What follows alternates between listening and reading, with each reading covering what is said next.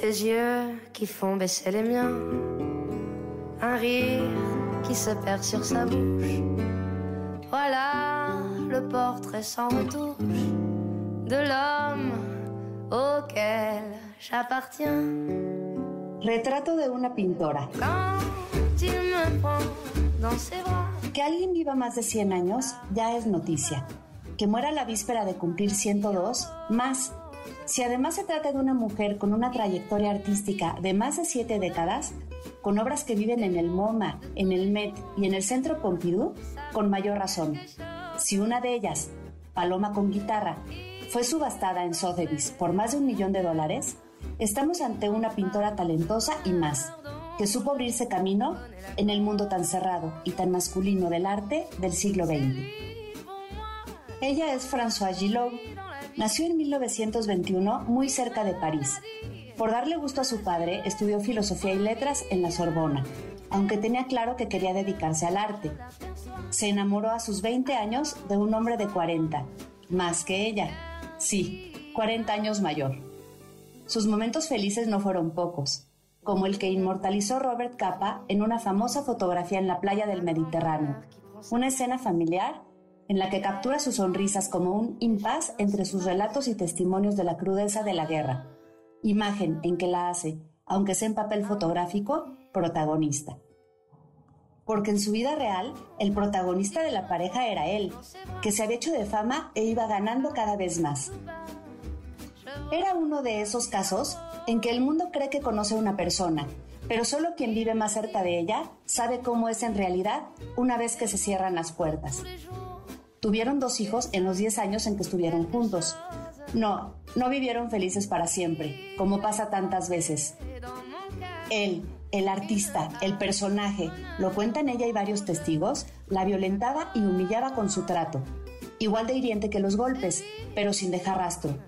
O dejando uno profundo, pero no visible. Eras una Venus y te has convertido en un Cristo al que se le pueden contar las costillas. Le decía eso y lindezas parecidas. Era de los hombres que creen que son dueños de dos cuerpos, el de su esposa y el suyo, que además es perfecto. Una vez estuvo a punto de quemarle el rostro con su cigarro. Ella no se movió, dispuesta a aceptar el daño si él se atrevía a tanto. Al final no lo hizo. Habían dejado de mirar en la misma dirección, y ella no soportó más. Tomó niños, maletas y abrazó su libertad. Para el mundo era impensable que alguien abandonara al genio más famoso de ese tiempo. Pero ella sabía que con el que ya no podía pasar ni un momento era el otro, genio o no, el real, el que le estaba quitando poco a poco la vida. Unos años después, denunció este abuso psicológico en un libro, que sin saberlo sería precursor del movimiento Me Too. Para ella, una forma de sanar. El libro se convirtió en un bestseller, esa curiosidad sin límite que empuja a asomarse a la intimidad de los demás. Y cuando se trata de una persona tan conocida, pues más. El agresor, exhibido, hizo lo que tantos desde su cobardía. Intentó, hasta donde pudo, junto con intelectuales de la época, impedir la publicación y mantener fuera de la luz su lado sombrío. Al no lograrlo, optó por mostrarse ofendido y negarlo todo. Si me cuentan mi vida, lo niego todo. Cantaría Sabina medio siglo después. Lo niego todo, aquellos polvos y estos lodos. Lo niego todo, incluso la verdad. A ella, como era de esperarse, la separación le trajo tiempos difíciles, no pocos y no poco. Gente importante tomó partido y se le fueron cerrando las puertas y los caminos y las galerías.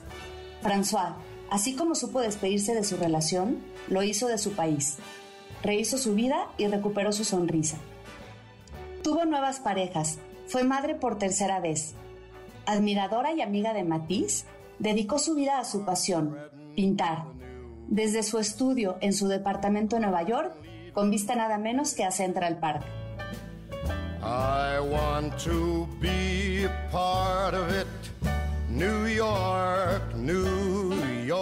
La Gillot, como le decían en París, demostró, en tiempos en que ni siquiera eso se mostraba, que ante el maltrato hay que denunciar y huir, que el rumbo se puede corregir y la existencia reconstruir, que hay forma de vivir haciendo aquello que nos hace sentir vivos, que sí se puede todo, amar, desamar, volver a amar, ser mamá, triunfar.